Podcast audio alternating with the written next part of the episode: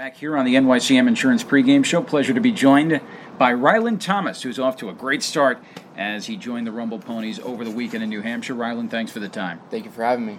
Yeah, you know, you were talking with Matt post game yesterday, and I want to follow up on it. In that at bat in the bottom of the eighth, where you drew the walk on nine pitches, you told him you were trying to get the ball in the air, but you were able to not chase the pitches that were out of your zone. Can you elaborate on that?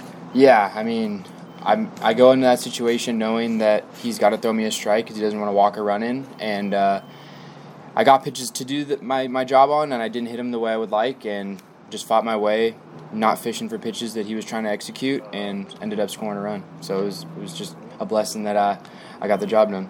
How do you mentally say you know just missed that pitch? Uh, you didn't get what I wanted out of it, but stay locked in where you can put together the pivotal at bat of the game.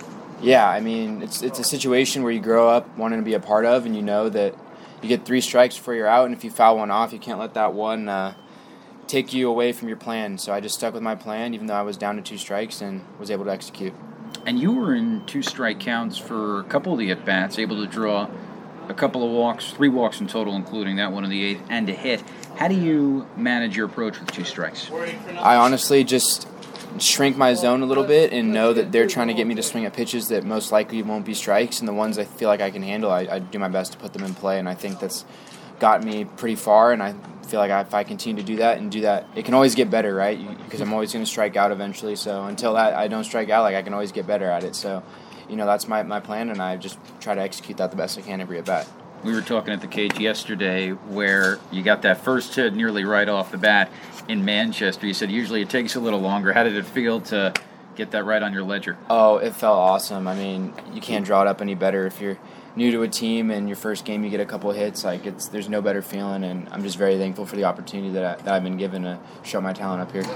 It's not every day where you see a guy hitting 341 at Brooklyn. You were over 300 at St. Lucie. What has been the biggest factor in your high average?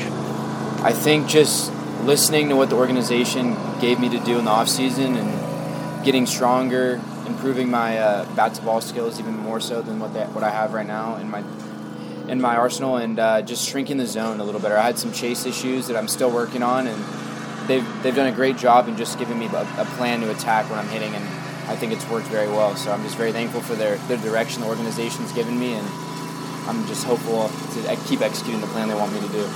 Yeah, tell me about growing up in Ventura and what led you to USC. Yeah, growing up in uh, Ventura for a little bit, then I moved to Newbury Park and went to high school in uh, Westlake Village, California, and just being a California kid, I always wanted to play in front of my family, and USC had the best education available for me, and it's hard to say no to California weather for baseball. so, you know, I'm just very thankful that USC gave me a chance to play there, and I was able to extend my career because of them. What did you study?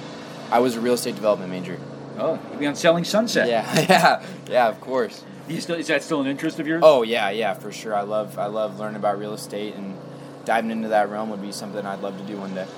How big uh, an adjustment or just a difference from year two playing professionally versus year one? Because to be a double A already in year two, I mean, you know, it's a quick jump. Yeah, for sure. I was definitely nervous my first year and I didn't perform the way I wanted to, but again, credit to organization because they've given me a very, very detailed plan on what I need to do to better myself as a player, and I feel like I've done a pretty good job on following what they want, and they continue to help me out every single day and just give me the, the path I need to become a major leaguer one day, and that's the goal. So as long as I am following the organization's plan and what they want from me, I feel like I've put myself in a good spot. We saw a couple of guys, or have a couple of guys that saw you play at the Cape. What was that experience like with Orleans? Oh, that was a blessing. I was something you dream of as a kid. You always hear about the Cape Cod Baseball League and wanted to be a part of it, and I was lucky enough to, and met some great people, some friends I'll have forever probably, and uh, it's just awesome to see them again. And you really, I guess, get to size yourself up against the best collegiate players in the country. For sure, for sure, it's awesome seeing the best arms. It's what you want as a as you have aspirations to be a, a major leaguer. You know, some of these guys are going to be that one day in the Cape Cod League, and so being a part of that and doing well was something that you couldn't have writ- written up any better. Rhylan, thanks so much for the time. Look forward to seeing you the rest of the season. Thank you for having me.